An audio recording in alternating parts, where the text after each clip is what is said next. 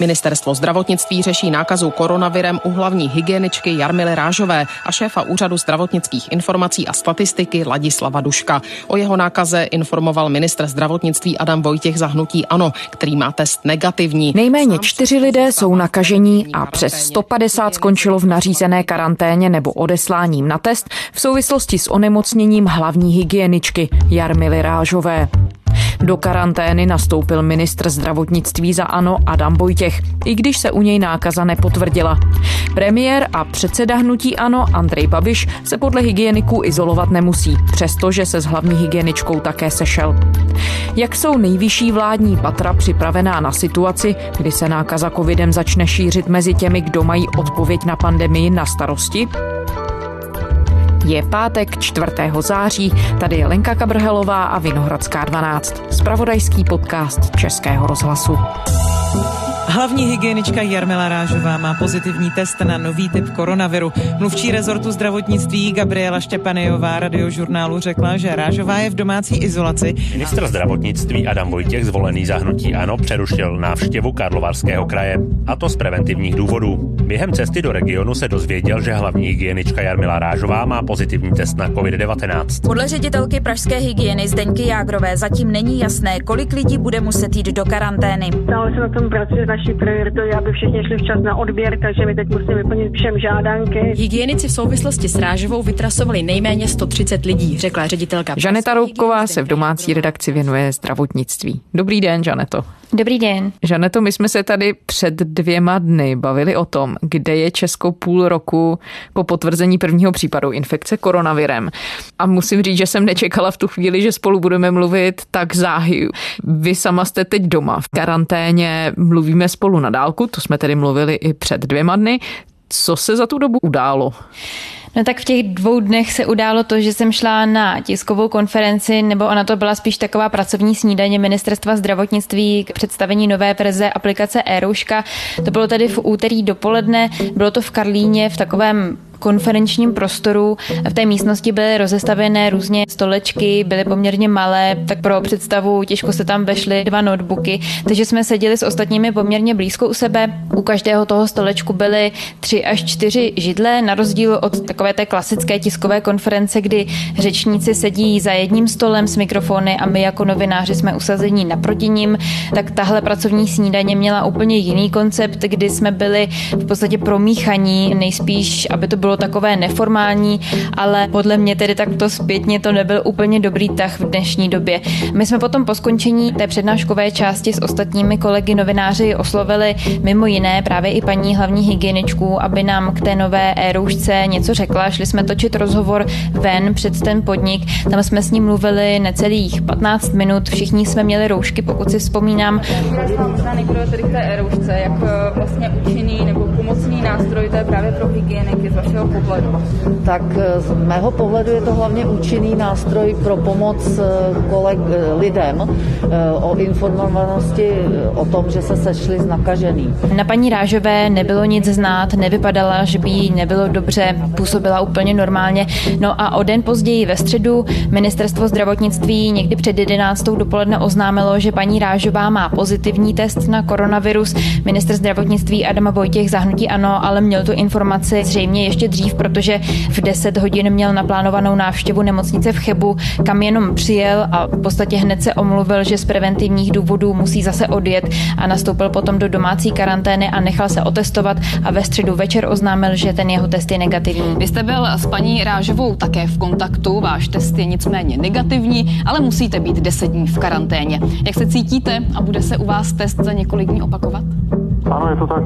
Dnes jsem dostal uh, dobrou zprávu, že první test je negativní, ale uh, musíme počítat s inkubační dobou daného nemocnění, to znamená, právě proto zůstávám uh, v karanténě a zhruba za pět dní, uh, to znamená někdy na začátku příštího týdne od kontaktu tedy s paní uh, doktorkou Rážovou, což byl vlastně včera kontakt, tak musí být ten test opakován.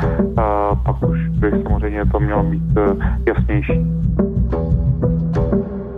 Kdo všechno tedy skončil nakonec v karanténě? Tak vy jste v ní také nakonec. Já se v ní také, mám tedy nařízenou karanténu od hygieny a kromě mě a samotného ministra zdravotnictví, to jenom na ministerstvu jsou podle České televize desítky lidí, nejenom tedy těch, co jsou rážové a ministrovi nejblíž, ale jde údajně i o nějakých 30 zaměstnanců jiného oddělení. Dosud se totiž na ministerstvu zdravotnictví nemuseli nosit roušky, takže tamto riziko nákazy bylo, teď už tamto opatření nošení roušek platí. V domácí karanténě je i mluvčí Gabriela Štěpaniová a ve středu večer v událostech komentářích České televize ministr Vojtěch potvrdil informace médií, že pozitivní test na koronavirus má i ředitel Ústavu zdravotnických informací a statistiky Ladislav Dušek, ten je tedy taky v karanténě. Je ale dobré tady říct, že ten se mohl nakazit už dřív, protože když se člověk infikuje, tak to trvá dní, než se ten virus v těle namnoží natolik, aby byl zjistitelný na testech a zároveň tedy pokud se někdo s paní hygieničkou Rážovou jako já setkal rizikově v úterý, tak ve středu pravděpodobně ten jeho test byl negativní. Jinak do preventivní karantény nastoupil i moderátor České televize Václav Moravec, a to proto, že hlavní hygienička Jarmila Rážová byla v neděli hostem jeho otázek a roušku na sobě celou dobu neměla. Tak a zároveň probíhají ty výběrka dále. Ty denní přírůstky, my máme obecně obecně daný tu kapacitu, že dá, dá se stíhat, dejme tomu, do 400. Spolu s nimi tam byl ještě epidemiolog z pražského IKEMu Petr Smejkal a hygienici podle mých informací trasují ty kontakty rážové právě do neděle. Takže nejbližší spolupracovníci hlavní hygieničky skončili v karanténě, pak ty další důležité kontakty, včetně vás také. Opatření proti šíření nákazy koronavirem se ale nevztahují na premiéra a šéfa hnutí Ano Andreje Babiše, se kterým paní Rážová se také sešla. Měli spolu dokonce dvouhodinové jednání. Víme, proč premiér do karantény nemusí? Ona celou tu situaci vyhodnocuje vždycky krajská hygiena a ta také nařizuje tu karanténu případnou. A ta pražská se tady rozhodla tak, jak se zkrátka rozhodla. Tedy, že premiér Babiš ne nebyl vystaven tak velkému riziku, aby se nakazil. Vzhledem k tomu, že schůzka, která probíhala, probíhala v místnosti, která je veliká, já nevím, 50-60 metrů, možná ještě víc. Eh, stoly jsou tam vzdálený 3,5-4 metry. Hovoří se tam do mikrofonu, takže nemusíte křičet. Všichni účastníci měli roušku, pan premiér měl respirátor, někteří měli respirátor. Podle pražské hygieničky Zdeňky Jágrové na jednání seděli daleko od sebe, bylo to ve velké větrané místnosti a předseda vlády vlády na sobě měl mít respirátor třídy FFP2. V rozhovoru pro i rozhlas Jágrová řekla, že v takovém případě je to riziko skoro nulové. Do karantény tak podle ní nemusí ani lidé, co se stejně jako já účastnili té úterní pracovní snídaně v Karlíně, ale nebyli s hlavní hygieničkou přímo v kontaktu. A jakým způsobem na celou situaci sám premiér reaguje? On neuvažoval třeba o tom, že by šel preventivně do karantény, tak jak jste říkala, že to udělal třeba Václav Moravec z České televize. Tak pan premiér když se bavíme o té schůzce, kterou měl s paní Rážovou v úterý, tak on o ní mluvil ve vysílání radiožurnálu. Když se ho moderátor Tomáš Pancíř ptal na připravenost Česka na případnou druhou vlnu epidemie koronaviru na podzim, tak paní, paní hlavní hygienička, paní Rážová, my jsme tady dneska seděli asi dvě hodiny, celý tým, ministr zdravotnictví tady byl, tak eh, samozřejmě není to tak, jak to bylo interpretováno. My samozřejmě... Toho jednání se kromě něj samozřejmě zúčastnilo mnoho dalších lidí a do karantény po tomto jednání, po tomto setkání s Rážovou kromě premiéra nemusí ani další lidé z úřadu vlády, kteří na tom jednání byli.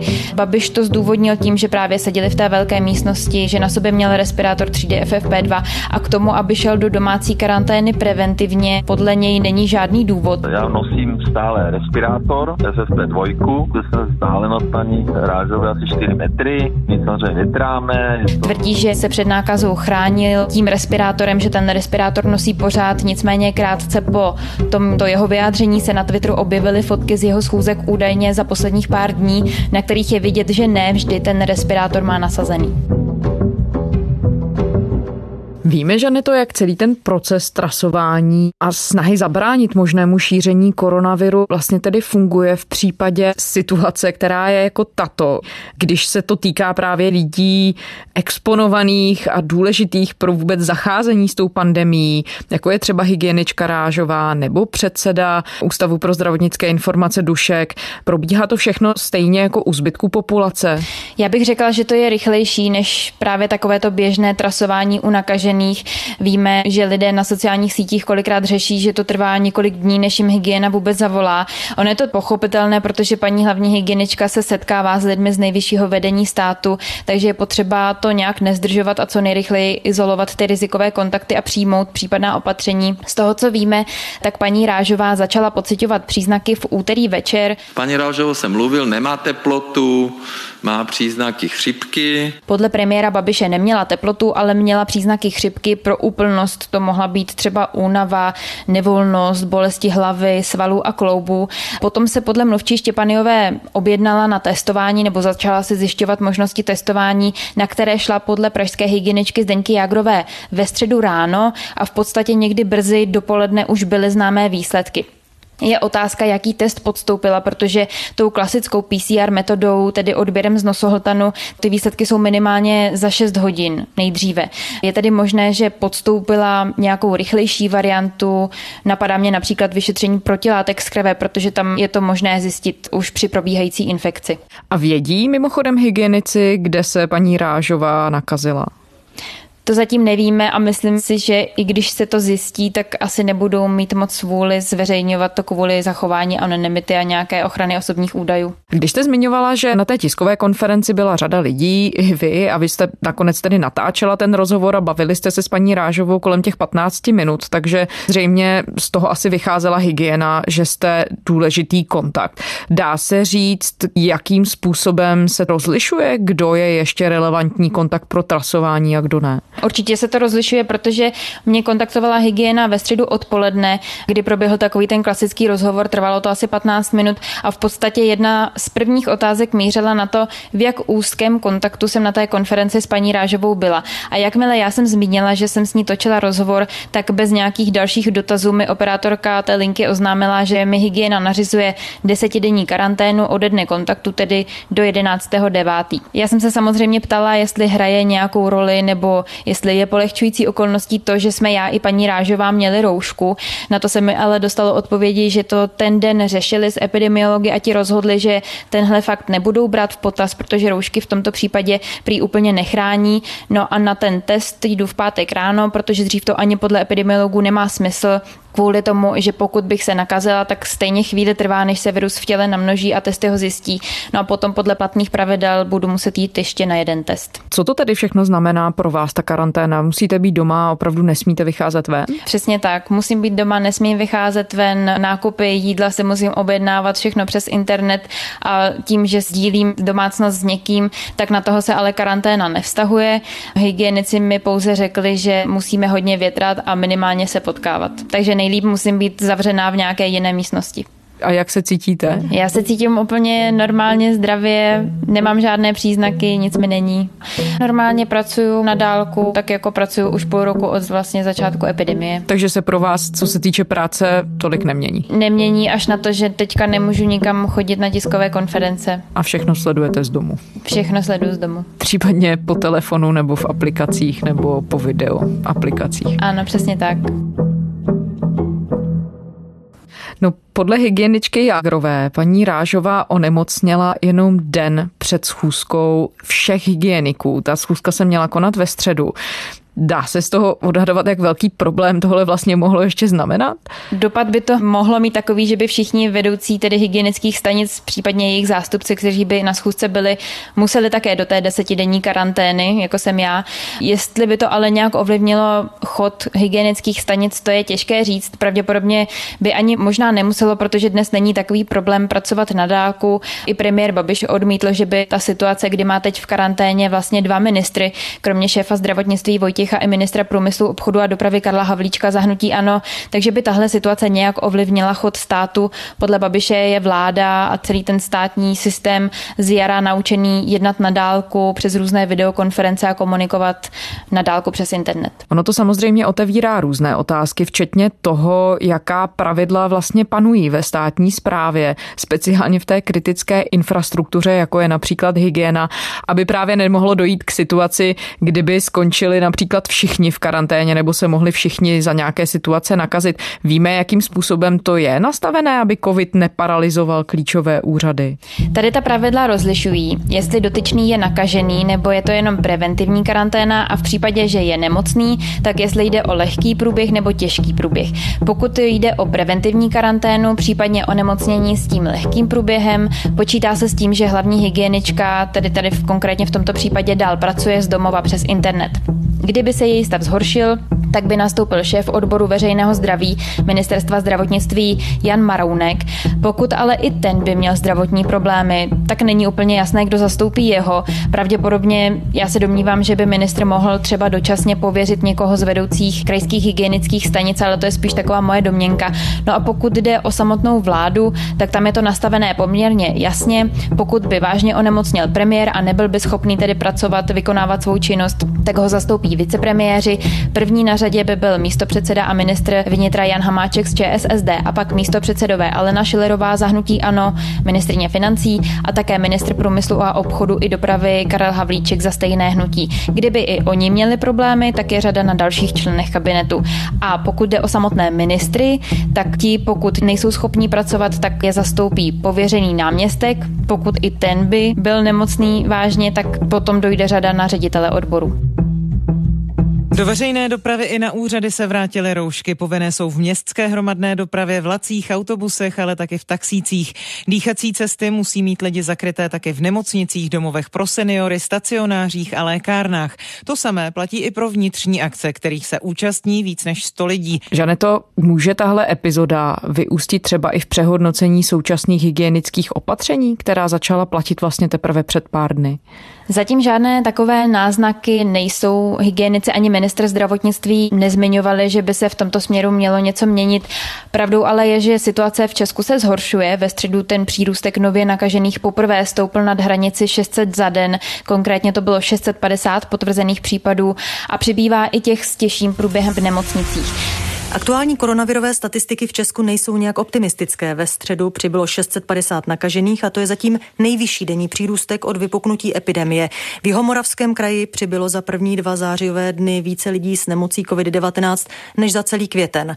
Za jeden den je kolem 80 nových případů. A jsme na tom dokonce i hůř v porovnání se zahraničím. Například v Německu a na Slovensku jsou denní nárůsty nakažených za minulý týden asi třetinové oproti Česku.